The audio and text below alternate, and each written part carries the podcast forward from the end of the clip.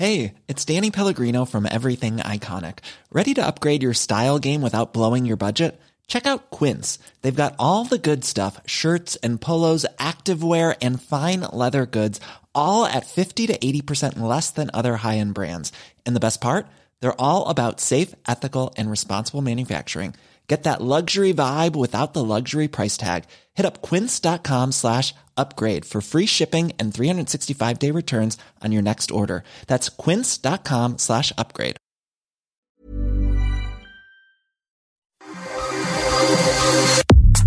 Nada más por convivir. Política, cultura y ocio con Juan Ignacio Zavala y Julio Patán. Iniciamos.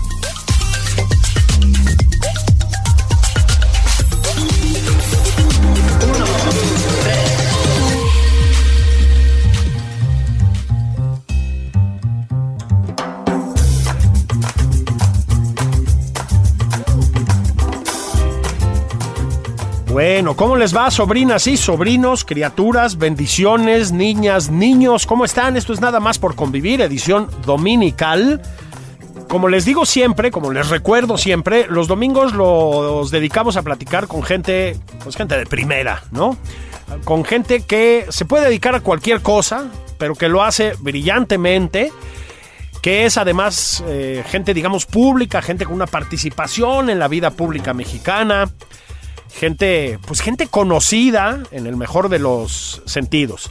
Hemos platicado aquí con gente de los medios, caso de Leo Zuckerman, por ejemplo, hemos platicado con economistas como Macario Esquetino, hemos platicado con cantantes como Tania Libertad, hemos platicado con actrices como Tiara Escanda, por ejemplo, hemos platicado con lo que ustedes quieran, escultores como Rivelino, aquí no no, no hay límites para escuchar a la gente. Bueno, pues hoy, hoy vamos a hablar con otra persona extraordinaria, de verdad. Un hombre al que tal vez conozcan por alguno de sus libros, libros muy populares porque, porque tratan sobre una de las cosas que más nos importan a los mexicanos, que es el pan. No el Partido de Acción Nacional, el pan, el pan que comemos en las mañanas, tardes y noches que tal vez hayan escuchado en una de sus masterclass o lo han visto en la televisión, muy probablemente, o entrevistado, porque está entrevistado muy a menudo, dando una conferencia. Un, una de las personas que más sabe del pan, insisto, del pan que nos gusta a todos, Irving Quiroz. ¿Cómo estás, mi querido Irving? Muy bien, mi querido Julio, qué gusto escucharte y muchas gracias por este por esta invitación. Fíjate que la primera vez que platicamos tú y yo, Irving, ya que hablaba hace un momento de Leo Zuckerman, que ha pasado por aquí también, este, la primera vez que platicamos fue precisamente en un programa que le dedicamos al pan en México, ¿te acuerdas, no? Este. Sí, me acuerdo muy bien. Un, un, un programa muy bonito, la verdad, sobre la infinita riqueza, variedad, en muchísimos casos la altísima calidad de nuestra tradición panadera. Yo no creo que tú seas un, eh, un chef. a mí siempre me gusta llamarte un panadero, que a mí me parece un timbre de orgullo. Un panadero estrictamente tradicional, pero si viene Irving, y yo por ahí quería empezar, de la panadería tradicional. Tu papá es un panadero de toda la vida, ¿cierto? Sí, la verdad es que siempre lo he dicho, eh, yo pude estudiar gastronomía, pero técnicamente yo el oficio lo aprendí desde casa. Mis papás tenían una, una panadería en la ciudad de Toluca y yo de 10 años, 12 años ayudando a, a limpiar charolas, a cortar galletas, a barnizar eh, los panqués y, y, de alguna manera pues aprendimos el oficio desde, desde niño. Todos mis hermanos, ninguno se dedica profesionalmente como yo, pero mi papá nos decía, estudien lo que quieran, pero aprendan el oficio. Entonces, fíjate que mis hermanos también aprendieron a hacer pan, ya no lo hacen, pero es algo que está padre, que, que tus papás te enseñen el oficio y que te dediques, ¿no? Además, tu papá, digamos, ya no está de manera cotidiana en una panadería y etcétera, pero sigue, sigue tu papá, que es un gran tipo, a propósito, aprovechemos para mandarle un abrazo muy cariñoso, pero sigue haciendo pan, sigue vendiendo pan, ¿no? Sí, mi papá ya tiene su, su local cerrado, ya es una persona de edad, lo conociste hace poco, pero él, él, uno de sus hobbies, una de las cosas que le entretiene es ponerse a hacer pan y, lo hace, te aseguro que, que por gusto, porque de repente yo creo que hasta ni le ni le sale lo de, lo de lo que él recupera, o sea, lo hace por gusto, por complacer a sus amistades, pero en el mes de, de diciembre o a principios del año él vende roscas de Reyes que te puedo asegurar que es de las mejores roscas de Toluca y también en noviembre él vende pan de muerto y, se dedica a hacerlo en una buena producción todavía, entonces con eso él se ayuda también a, a, sus gastos, pero noviembre y enero podemos conseguir con él todavía pan de muerto y rosca de reyes. Y le sale buenísima, ¿no? Y a ver, y ahí te voy entonces. Vamos a, vamos a, vamos a transportarnos a tu infancia, si te parece. Este, tú estabas chavito, ¿no? Digamos, no sé, ¿qué te gusta? ¿10, 12 años tal vez? Sí. 10, 12 años. ¿Y qué pasaba? ¿Te levantabas en la casa y empezabas a sentir el olor al pan? ¿Qué, ¿Cómo era eso? A ver, platícanos.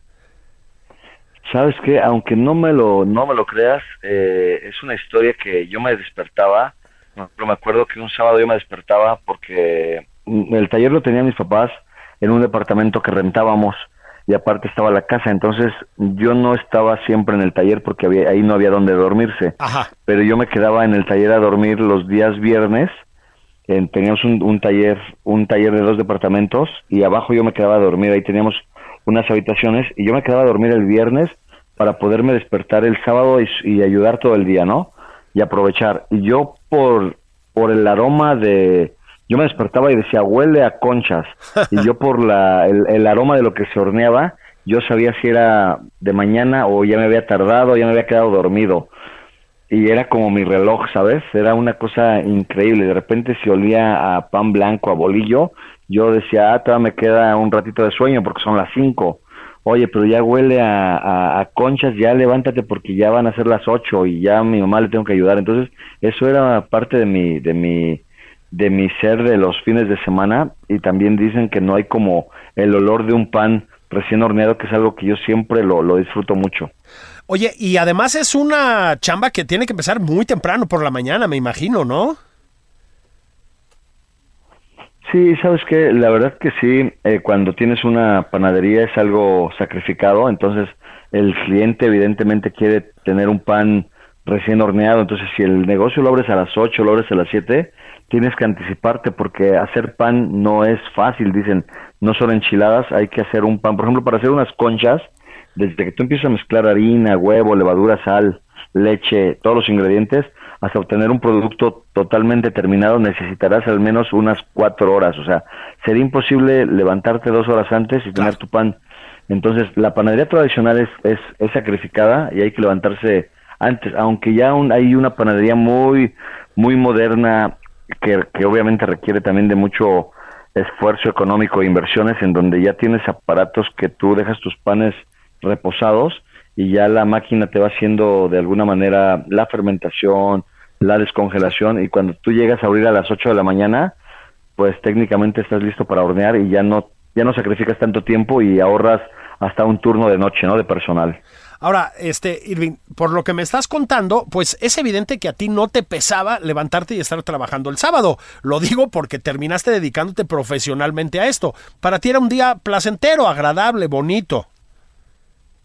Sí, no, para mí los sábados era, era algo padrísimo porque yo me, levantaba desde temprano, me ponía a ayudar, me acuerdo que me tomaba un café, trabajábamos todo el día, luego nos íbamos a, a, los scouts, que era algo que hacíamos nosotros de, de niños, y luego acabábamos tarde y, de recompensa cada sábado nos íbamos a comer tacos con mis papás. O sea, siempre era, pues, nos fue bien, gracias a Dios, bien hecho. Vámonos a echar unos buenos tacos y era, así eran mis sábados eh, increíbles. La verdad que es algo que yo recuerdo con mucho cariño.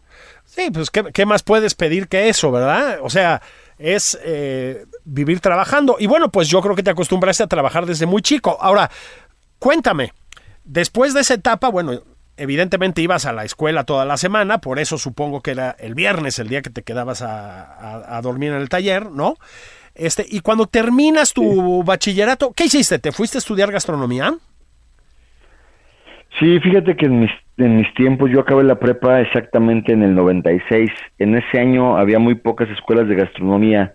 Yo quería ser administrador. Eh, cuando ves eh, eh, orientación vocacional y vas viendo hacia qué lado te vas yendo. Eh, yo le dije a la orientadora de la escuela que yo quería ser administrador y me hizo una pregunta fundamental para mí. Me dijo, ¿por qué quieres ser administrador? Le dijo, es que mis papás tienen una pastelería, una panadería y me gusta mucho el negocio. Y me dijo ella, oye Irving, ¿te gusta estar al frente con los clientes o te gusta estar preparando las cosas? Y yo le dije, no, me gusta estar preparando las cosas. Y él me dijo, ¿por qué no estudias gastronomía? Entonces ya me puse a la búsqueda de una escuela, una universidad, y en ese tiempo había muy pocas opciones, había unas cuatro o cinco opciones buenas y terminé estudiando en Puebla, en el Instituto Culinario de México. Entonces yo a los, a los 20 años, prácticamente 19 años, me fui a estudiar, me fui, me fui de Toluca a vivir a Puebla y allí hice mi, mi carrera, digamos, ahí me titulé como licenciado en gastronomía. Y ya después, más adelante, estuve trabajando y me pude ir a Francia a especializarme para estudiar solamente panadería. Ah, bueno, y entonces ya, ya vamos para allá. Es decir, estudiar gastronomía, pues es decir muchas cosas, ¿no? Este, es decir, te puedes ir hacia muchas direcciones, pues. ¿Nunca te llamó otro aspecto de la gastronomía o siempre lo tuviste clarísimo? Fíjate que siempre lo tuve claro porque de alguna manera yo como que destacaba en la pastelería y en la y en la panadería, entonces siempre nos tocaba trabajar por equipos y me decían mis compañeros, tú el postre, tú te encargas del pan. Y aunque sí hay muchas áreas de que ahora hay hospitalidad y hay hasta cómo el servicio, cómo, cómo meserear o esta onda de, de ser sommelier de los vinos, eh, pescado, todo, yo pasé por todo, pero siempre me llamó la atención la, la panadería y yo pienso que esta ventaja que yo tuve de haber nacido en una, en una cuna de, de panaderos, nunca la perdí porque siempre llevaba yo esa, esa ventaja. Entonces, al, al final cuando yo concursaba, había concursos escolares, yo era siempre el, repostero de mi equipo y de repente los equipos se peleaban por, oye, vente a mi equipo porque queremos ganar y ganamos algún concurso eh, local en Puebla y luego nos fuimos a unos, a unos concursos nacionales y fue en el año 98 que ganamos un concurso que se llamó el Joven Chef Mexicano que era un concurso por ah, equipos y el primer lugar era justamente poderte ir a estudiar a la escuela del chef Paul Bocuse. Nada menos. Paul Bocuse es un, un chef que murió. Sí, exactamente, murió hace unos ocho años, siete años. Fue el creador de la Nouvelle Cuisine. Sí, sí. Y pude irme a Lyon, Francia, por primera vez en el 98 a estudiar.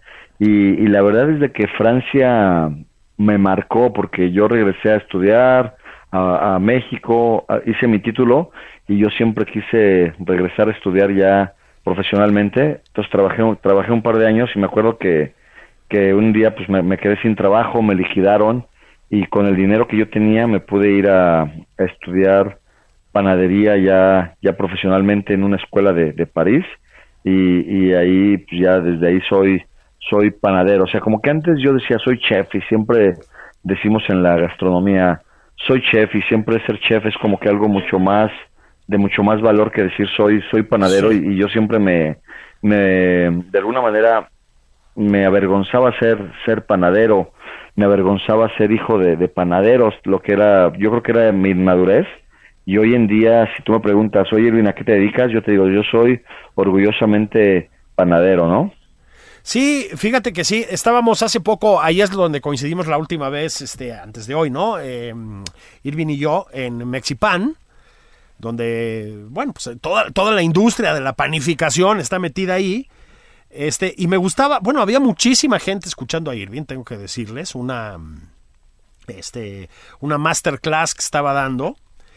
Y una de las cosas que me gustó escuchar fue eso, ¿no? No, yo soy panadero, yo soy panadero. Bueno, yo creo que Francia también ayuda a tener orgullo por ser panadero, ¿no? Qué cultura del pan en Francia, ¿no es así? Sí, no, eh, eh, en, en, Francia es, es, tremendo, ser panadero es ser un, un, héroe de la colonia y inclusive hay concursos en donde se, se compite por ser el mejor panadero, empezando casi casi por el, el mejor panadero del barrio y luego el de, la, el de la cuadra y luego el de la ciudad hasta convertirse en el, en el mejor obrero de Francia. Y hay un concurso cada año, por ejemplo, para hacer la mejor baguette y sabes que el que gana el título de la mejor baguette es el que se convierte en el que le hace las baguettes al presidente francés. Entonces, cuando termina tu año de haber ganado ese título y cada año lo hacen y el próximo año están buscando quién es el que sigue, pues te cambia la vida, por supuesto, y, y, y, te vuelves un héroe en Francia porque allá se vive el pan como en ningún otro país. Oye, Irving, fíjate que ya, ya que lo dices, México tiene una gran tradición de panadería tradicional. O sea, ahorita, ahorita platicamos de eso, porque además tú tienes libros sobre la panadería mexicana. Eh, nos encanta el pan, gozamos el pan, cruzamos la ciudad para ir a buscar un pan que nos gusta, pero todavía no hace muchos años tú te metías a un restaurante de los, digamos, de los muy prestigiados en México, de los caros, ¿no? Este, y el pan no es que necesariamente estuviera malo ni nada, pero no, no era, no parecía ser algo que les importara tanto. Es decir, era como una especie de acompañamiento. Lo que importaba eran los otros platos. Bueno, eso ya no es así. O sea, tú vas a Rosetta, Máximo, aquí en México, ¿no? vas con mi querido Edgar Núñez a sus restaurantes, etcétera. Y el pan es central. Es decir, uno va, entre otras cosas, porque dice, hacen el pan muy bien. Eso sí cambió, ¿no, Irving? Sí, fíjate que eso que, que dices es, es verdad. Eh, hoy en día el pan se ha vuelto una experiencia y cuando yo voy al menos a un restaurante y te ponen un pan en el centro como apertura, antes te ponían los totopos y algún pancito comprado de estas como de, fiestas de 15 años, Ándale, sí. Eh, pero ahora te ponen un pan tan bien hecho que desde que tú lo pruebas, sabes que todo lo que sigue va a estar increíble. Y hay restaurantes inclusive ya en, en Nueva York, en Londres, en donde ya viene el menú escrito y dice chef pastelero el nombre, chef eh, cocinero el nombre y luego dice chef panadero. O sea, ya le están dando una importancia al chef panadero que creo que antes no la tenía, ¿no? Entonces, eh, sí hay que, hay que ver al, al panadero como un miembro importante de la comunidad y en esta cadena alimenticia de, de la, de la gastronomía también es un ser muy, muy importante el panadero. Oye, Irving, tú que das tantas, pues ya lo decíamos, tantas masterclass, que das conferencias, que haces asesorías, que, en fin, que convives tanto con gente que se va a dedicar a la gastronomía. ¿Has notado que entre los jóvenes, por ejemplo, hay ahora más, eh, pues, pues como más, eh, más de ellos que quieren dedicarse a esto, a la panadería. ¿Hay un auge de esto en México? Fíjate que sí, sí lo he notado. Antes era panadero por porque te tocó ser de repente pues, el que el que no tiene mucho talento para la, la, la pastelería pues se va de panadero y era como un castigo pero ahorita hay muchos panaderos que, que quieren ser panaderos y son los panaderos que yo le llamo panadero por elección y creo que son los, los mejores, son los panaderos que, que se comprometen con el oficio y que al final son tremendos profesionales, pero sí hay, hay muchos jóvenes, inclusive también hay una generación de, de profesionistas que se dedicaron a otra cosa y que el día de hoy son panaderos. O sea, conozco panaderos que tienen sus, sus buenos negocios de pan y que eran economistas o que eran arquitectos o que estudié derecho y hoy son profesionales del pan porque porque el pan los llamó como una como si fuera una pasión. Y yo algo que siempre digo es que si el pan te te toca ya no lo ya no lo sueltas nunca. Claro. Y, y sí se nota a ver si coincides conmigo en que para empezar en la Ciudad de México pero tal vez en varias otras ciudades del país también pues cada vez hay más opciones para los que queremos comprar un pan bueno rico diferente pues yo qué sé para desayunar el sábado lo que sea no Sí, no, en México tienen unas panaderías extraordinarias. Yo cada que voy eh, pruebo una nueva, dos nuevas, pero siempre me estoy sorprendiendo. Y, todas las ciudades, yo creo que esta, esta ola de la nueva generación de panaderos tendrá en México unos 10 años para acá, pero cada vez es más inminente. Y también sabes que con el tema pandémico, como que hay una generación de personas que se pusieron a hornear eh, por la pandemia y ahí es donde, donde surgieron. O sea, en verdad que hay mucho panadero emergente que surgió por pandemia y hoy tienen sus, sus panaderías bien puestas, ¿no? Así en la onda de, pues, ¿qué me pongo a hacer mientras estoy en confinamiento? ¿Dónde consigo el pan? Lo hago yo, ¿no? Claro. Fíjate que no está mal tampoco. Yo esa es una de las cosas que no aprendí en la la pandemia, sí me, me pongo a cocinar desde siempre y todo. El pan es un, es un buen pendiente. Ahora, tú, Irving, no tienes una panadería. curiosamente, bueno, no sé si curiosamente, pero no tienes una panadería, te dedicas a otras cosas alrededor del pan, a muchas otras cosas. ¿Y extrañas tenerla? ¿Lo has considerado recientemente? Fíjate que sí, mucha gente me escribe pues, en redes sociales que es un poco una forma de comunicarnos ahora con toda la gente y me preguntan siempre dónde puedo comprar tus, tus panes y yo les digo, pues sabes qué, tendría que ser en algún curso. Eh, yo me, me, me, considero un, un panadero educador, pues tengo, tengo un par de libros, eh, doy muchos cursos, me dedico a las asesorías, pero no he podido eh, sentarme a poder poner mi, mi propia panadería, que es algo que sí me, me entusiasma y estoy seguro que algún día lo tendré, tendré mi, mi propia panadería donde la gente pueda probar mi, mi pan. Y es algo que, que, haré seguramente, pero sí soy un chef educador que, que ahorita mi prioridad está en, en otras cosas, en enseñar, en, en poder compartir mi, de alguna manera, el talento que tienes como, como panadero para, para las demás personas, pero sí está en mis planes, desde luego, poner una panadería, eh, espero que, que la próxima vez que platiquemos ya, ya sea con algo más en firme, pero, pero sí soy un chef que lo que me falta es poner mi panadería y, y el equipo que tengo, pues en mi taller tengo una escuela, tú sabes, aquí en Monterrey, pues con eso podría yo abrir una panadería el día de mañana, pero me gusta más pues dar cursos y capacitaciones. Bueno, entonces mira, si te parece bien, déjame ir a pausa, amigo mío, y volvemos a platicar entonces de las panaderías ajenas, o sea, del pan de nuestro país, que es un tema del que sabe Irving, Irving Quiroz muchísimo, pero muchísimo, ¿eh? Y que de veras, de veras, nos va a convencer. ¿Te parece bien? Ah, me parece muy bien, aquí nos vemos. Órale, pues. Estamos de regreso en un momento, niñas, niños, aquí en Nada más por convivir. Vamos a hablar de pan.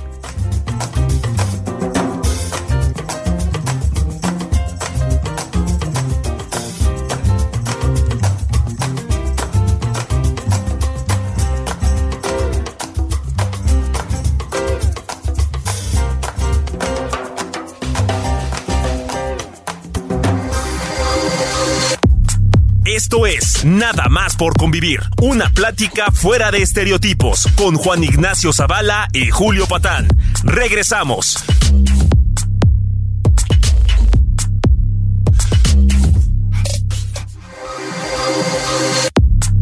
Ya estamos de regreso en Nada más por convivir. Aquí Juan Ignacio Zavala y Julio Patán.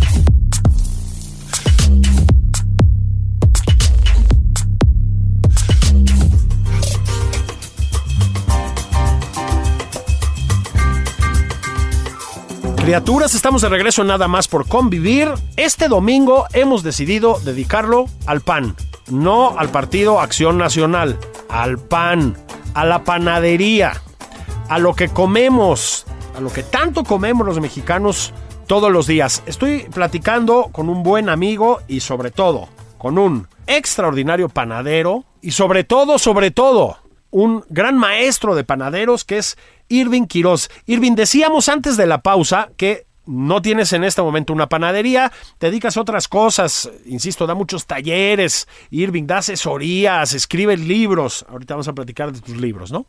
Y supongo que conoces panaderías. Tú viajas muchísimo, me estabas platicando antes de entrar al aire. Este, estabas ayer en Querétaro, ¿no? Viajaste a Monterrey y ahora mañana te vas a Guadalajara, ¿no? Es, es, la cosa está así. Tienes muchos, muchos, muchos viajes. Y supongo que en tus viajes te vas a conocer panaderías, ¿no? Sí, sabes que es, es algo que hago cotidiano. Hey, it's Ryan Reynolds and I'm here with Keith, co-star of my upcoming film If, only in theaters May 17th. Do you want to tell people the big news? All right, I'll do it. Sign up now and you'll get unlimited for $15 a month in six months of Paramount Plus Essential Plan on us. Mintmobile.com slash switch. Upfront payment of $45 equivalent to $15 per month. Unlimited over 40 gigabytes per month. Face lower speeds. Videos at 480p. Active Mint customers by 531.24 get six months of Paramount Plus Essential Plan. Auto renews after six months. Offer ends May 31st, 2024. Separate Paramount Plus registration required. Terms and conditions apply if rated PG. Por ejemplo, estoy en, en Tampico y de repente me, me escriben inclusive personas en redes sociales me dicen, chef, ¿podrías venir a mi, a mi panadería a probar mi pan? Y yo, les digo, sí, claro, si tengo un par de horas libres, le digo, claro que sí. Y cuando llego al lugar, hasta ni se la creen que estás ahí. Dicen, pensamos que estabas bromeando, pero sí, pues es, es un poco a lo que me dedico, entonces me interesa ver de qué se trata, qué es lo que están haciendo, eh, probar el pan es algo que no que no dejo de, de, hacer. Y por ejemplo en Guadalajara, cada que voy a Guadalajara, pues trato de ir a, a lugares que, que me van gustando y sin duda ya tengo mis mis lugares que voy a ir en esta ocasión, pero cada ciudad trato de hacer un, un research y así rápido voy preguntando eh, dónde vale la pena ir y, y estoy ahí haciendo como mi, mi, ranking de panaderías, ¿no? Oye, ya que ya que estás este por irte a Guadalajara y hablando de eso, pues vamos a empezar a hablar de panes. ¿Qué te parece el virote? ¿Qué, qué maravilla es el virote, ¿no? Sí, no, el virote es un pan extraordinario típicamente de, del estado de Jalisco.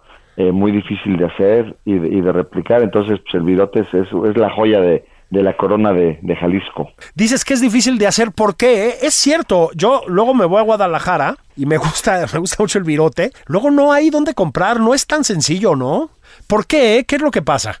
Pues el virote es un, es un pan eh, muy bien hecho, que se tiene que hornear en hornos de, de piedra, que, que ya hay, de esos hornos hay pocos de estos que se construyen con, con ladrillos, mucho del, del pan de, de, virote se consume en tortas ahogadas, entonces es pocos los lugares que consume, que puedes conseguir un, un virote sin, sin torta. Un día inclusive yo volé a Guadalajara, tenía una conexión de dos horas y de ahí me fui en un taxi a comerme una torta ahogada porque andaba de, de antojo, pero yo fui a comerme una torta ahogada porque quería probar el, el, el, el virote, entonces quería hacerle una radiografía del virote y me acuerdo que me comí primero mi torta ahogada y luego le dije a una chica, véndeme por favor el, el virotito y me dice ella, es que a mí me los cuentan y no le puedo vender el virote, se lo tengo sí. que cobrar como una torta ahogada, pues có, cóbramela porque yo ya no tenía apetito y ya empecé a degustar el, el virote, pero el virote es un pan saladito, pero tiene un poco sí. de acidez, como si fuera hecho con masa madre. Sí. También tiene una, una corteza por afuera que, que lo hace el horneado para que pueda soportarlo de pues el remojo de la, de la salsa de la torta ahogada. Y dicen las personas de Jalisco que es imposible hacer virote fuera de, de Jalisco. Ajá. Lo cual pues yo yo difiero yo difiero un poquito porque pues como profesional de la panadería obviamente pues eh, tengo las condiciones para replicarlo y te voy a platicar una, una anécdota eh, real que una vez me invitó un chef, el chef Herrera, este chef de la televisión, me invitó Claro, un- cómo no. una marteada que los martes invitan a un, a un chef a cocinar con él y yo dije, bueno, pues voy a ir a cocinar algo, pero pues voy a cocinar algo con algo horneado para que sea algo ad hoc, no voy a ir a, a preparar un pozole que no tiene nada que ver con Irving Quiroz, entonces hice una torta ahogada, llevé mis carnitas que hice yo, mi salsa y me llevé mis virotes que puse mi masa madre desde, desde un día antes, mi prefermento, según yo llevaba un virote bastante decente y bastante bien, yo iba muy orgulloso con mis virotes, empezamos a servir las tortas ahogadas, se empiezan a vender bien y llega una familia de Jalisco y me dicen, eh, ¿puede venir el chef a saludarnos? Y ahí salgo, ¿no? ¿Cómo están? Buenas tardes, lo que lo típico. Y me dicen, no, hay una pregunta, chef, la torta ahogada está muy rica, muchas felicidades, pero ¿qué onda con ese con ese virote? Y yo les dije, ¿sabes qué? Yo soy panadero, yo lo hice eh, cuidando la acidez, yo lo repliqué y me dicen, ¿sabes qué? Muy bien, pero hubiera sido más rico si me lo hubieran traído de Jalisco. Listo, primera familia, yo dije gracias, me regresé a la cocina y llega un segundo cliente. Mismo caso, oiga chef, ¿qué le parece? Oiga, ¿y qué onda con ese virote? Era el mismo pan, misma torta, yo lo había hecho y les digo, ¿sabes qué? Este virote me lo mandaron de Guadalajara, me lo mandó mi hermano de Guadalajara, era mentira. Me dicen, está increíble, qué bárbaro, aplausos para el chef.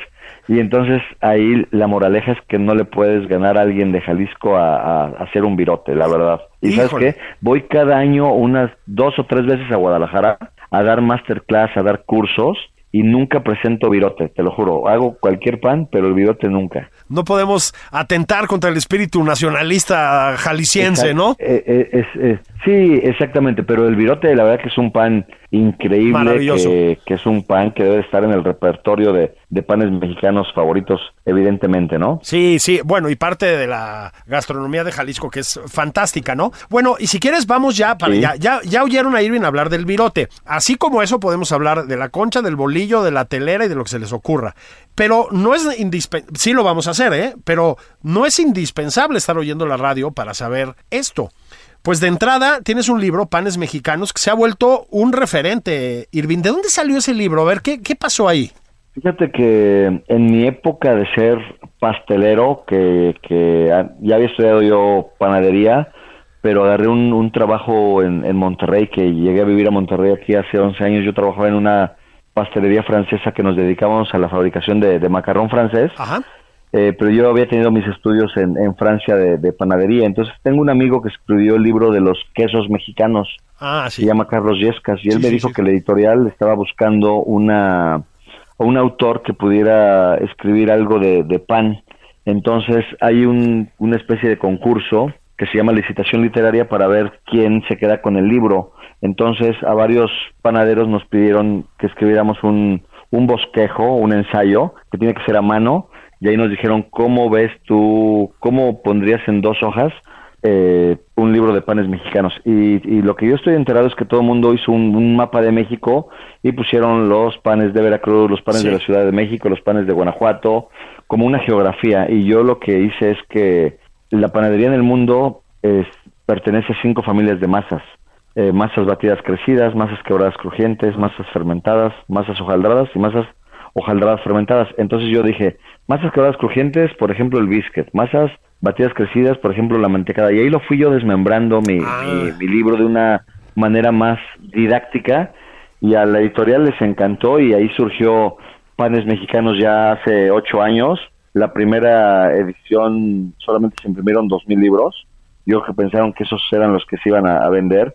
Y hoy en día es el libro más vendido de Editorial Larus Fíjate. Es el libro número uno en, Amazon en, libros de gastronomía. Oh, y ya llegó a los 50 mil libros vendidos y también se está haciendo una traducción eh, para venderlo en, el mercado hispano. Eh, bueno, en el mercado eh, más bien anglo, en Estados Unidos.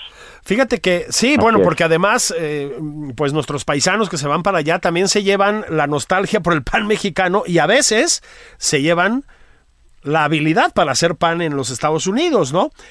Este, ¿y cómo? Sí, y, no solo... Dime, dime, dime. No solamente en, Estados, en Estados Unidos, cuando es época de, pan de muerto, me llegan fotos de pan de muerto con mis libros de Holanda. Hace rato me escribió alguien de, de Londres ah, y, de Alemania y de Sudáfrica y de Australia y de infinitas partes del mundo en donde hay mexicanos que por nostalgia se llevan su recetario o su libro y se ponen a replicar sus tradiciones y es algo maravilloso. Yo siempre replico en mi Instagram y el Día de Muertos a mí me pueden llegar 100 fotos que yo replico todas, eh, panes buenos, panes medianamente buenos, panes terribles y yo pongo todo porque es algo que, me, me gusta, ¿no?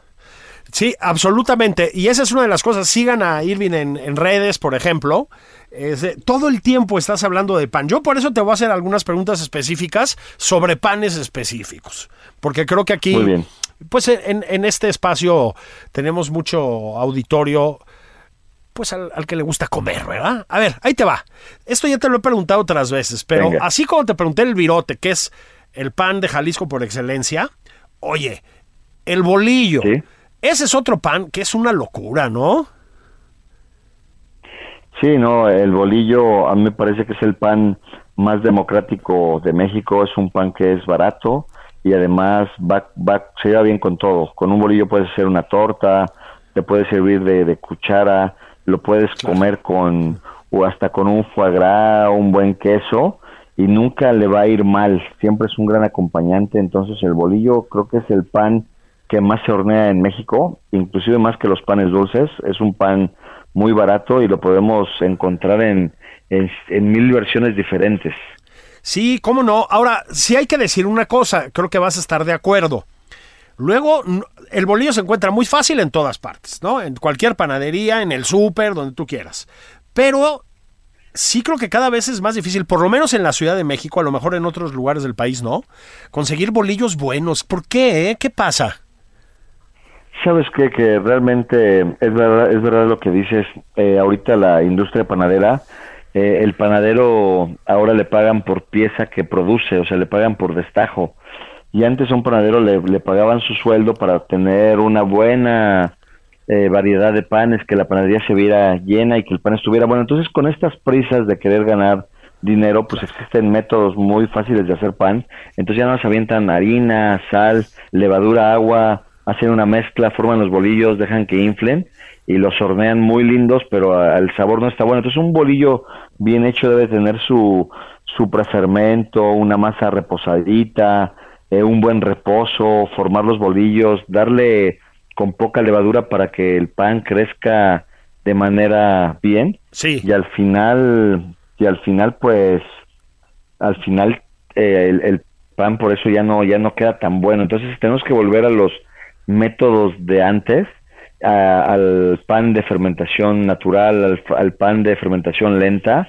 Y, y se dice yo hay al- algo que yo siempre digo es que el futuro de la panadería está en el pasado. Entonces este pan de antes eh, se consume con los nuevos panaderos que, que le dedican a hacer buenos buenos panes ahora. Pero esto es es pasión o sea un panadero que, que solamente va a trabajar por, por por dinero pues ya no te lo va a hacer porque a él no le conviene Claro. por eso es que ya no se consigue el buen pan Claro, ese, ese es el asunto. A ver, ¿conoces, así, vamos a hacer publicidad directamente, ¿conoces un- alguna buena panadería en la Ciudad de México donde podamos ir por bolillos? ¿Tú que eres tan viajero?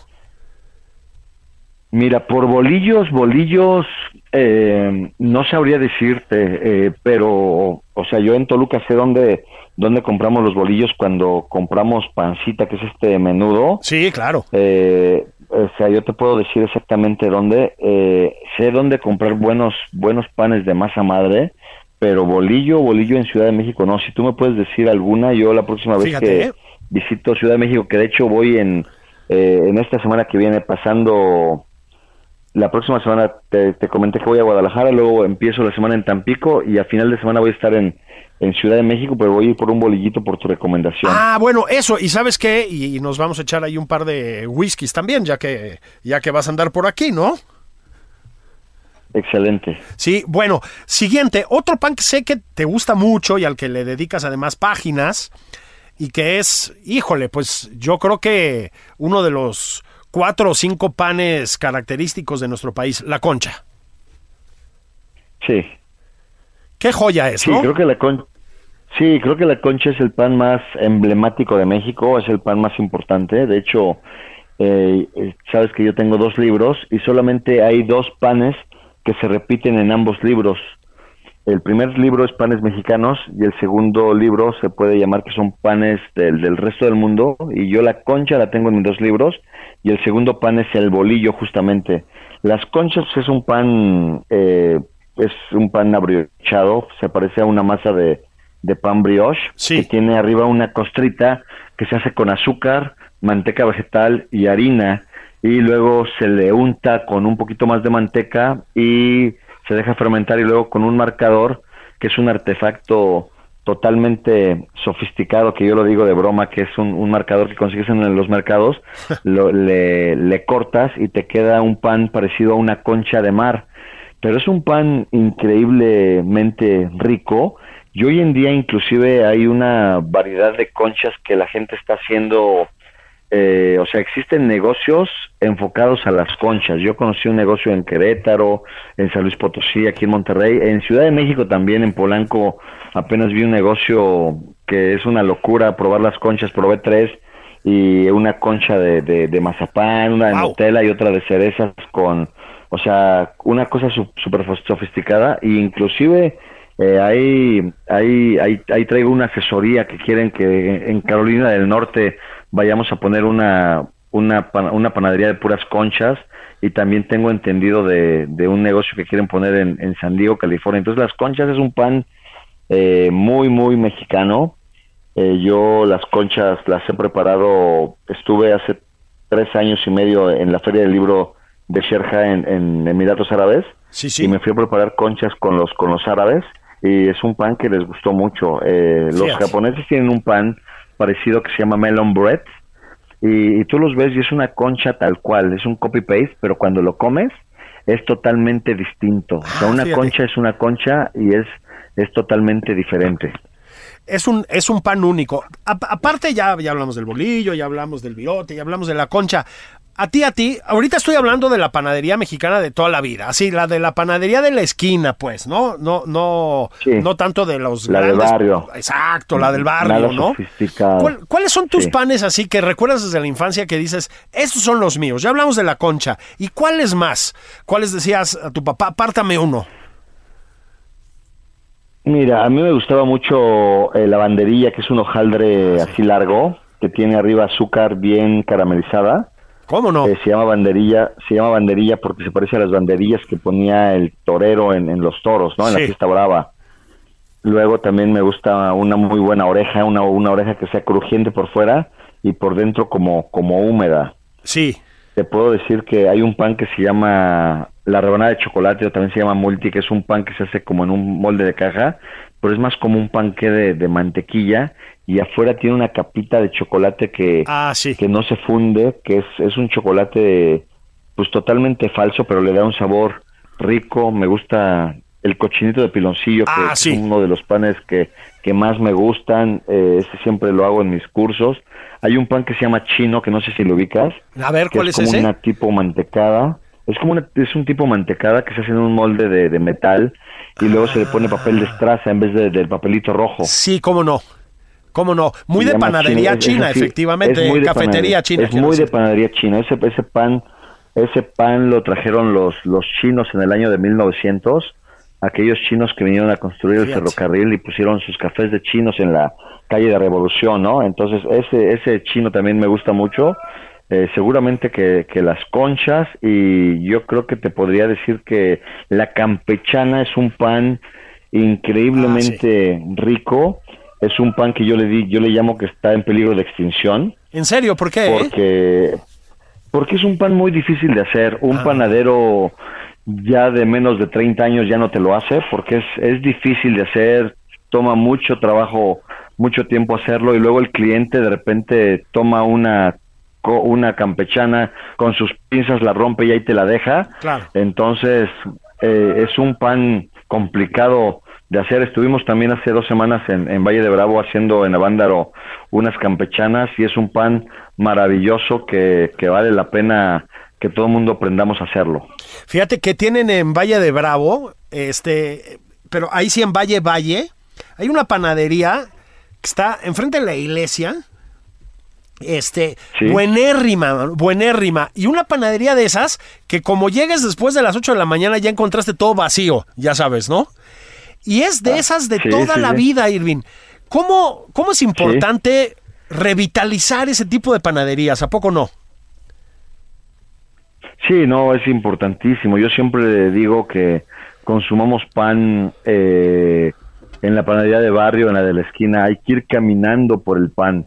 Hay que preguntar por el panadero, hay que, hay que saludarlo, hay que, pues de repente ahí decirle que su trabajo es, es importante. Y, sí, estas panaderías de, de pueblito eh, son las mejores. Yo también pude probar estas campechanas, me levanté temprano al pueblo y, y corrí a probarlas. Y luego andamos regateándoles a los que andan vendiendo las campechanas ahí en los semáforos. Y Sí. de verdad que si supieran del trabajo que cuesta hacer una campechana, yo creo que se los pagaríamos al doble. De, ver- de veras que sí, ¿eh? Irving, casi para Sí. terminar, recordemos lo siguiente, tú que conoces tanto la panadería mexicana, ya les decía, pues es que viene de muchos lados, ¿no? Tenemos influencias de muchas partes. Sí, la, la panadería mexicana realmente el, el origen es, es muy español. Claro. Eh, las primeras panaderías mexicanas eran españolas. Eh, los españoles aprendieron la panadería de los franceses.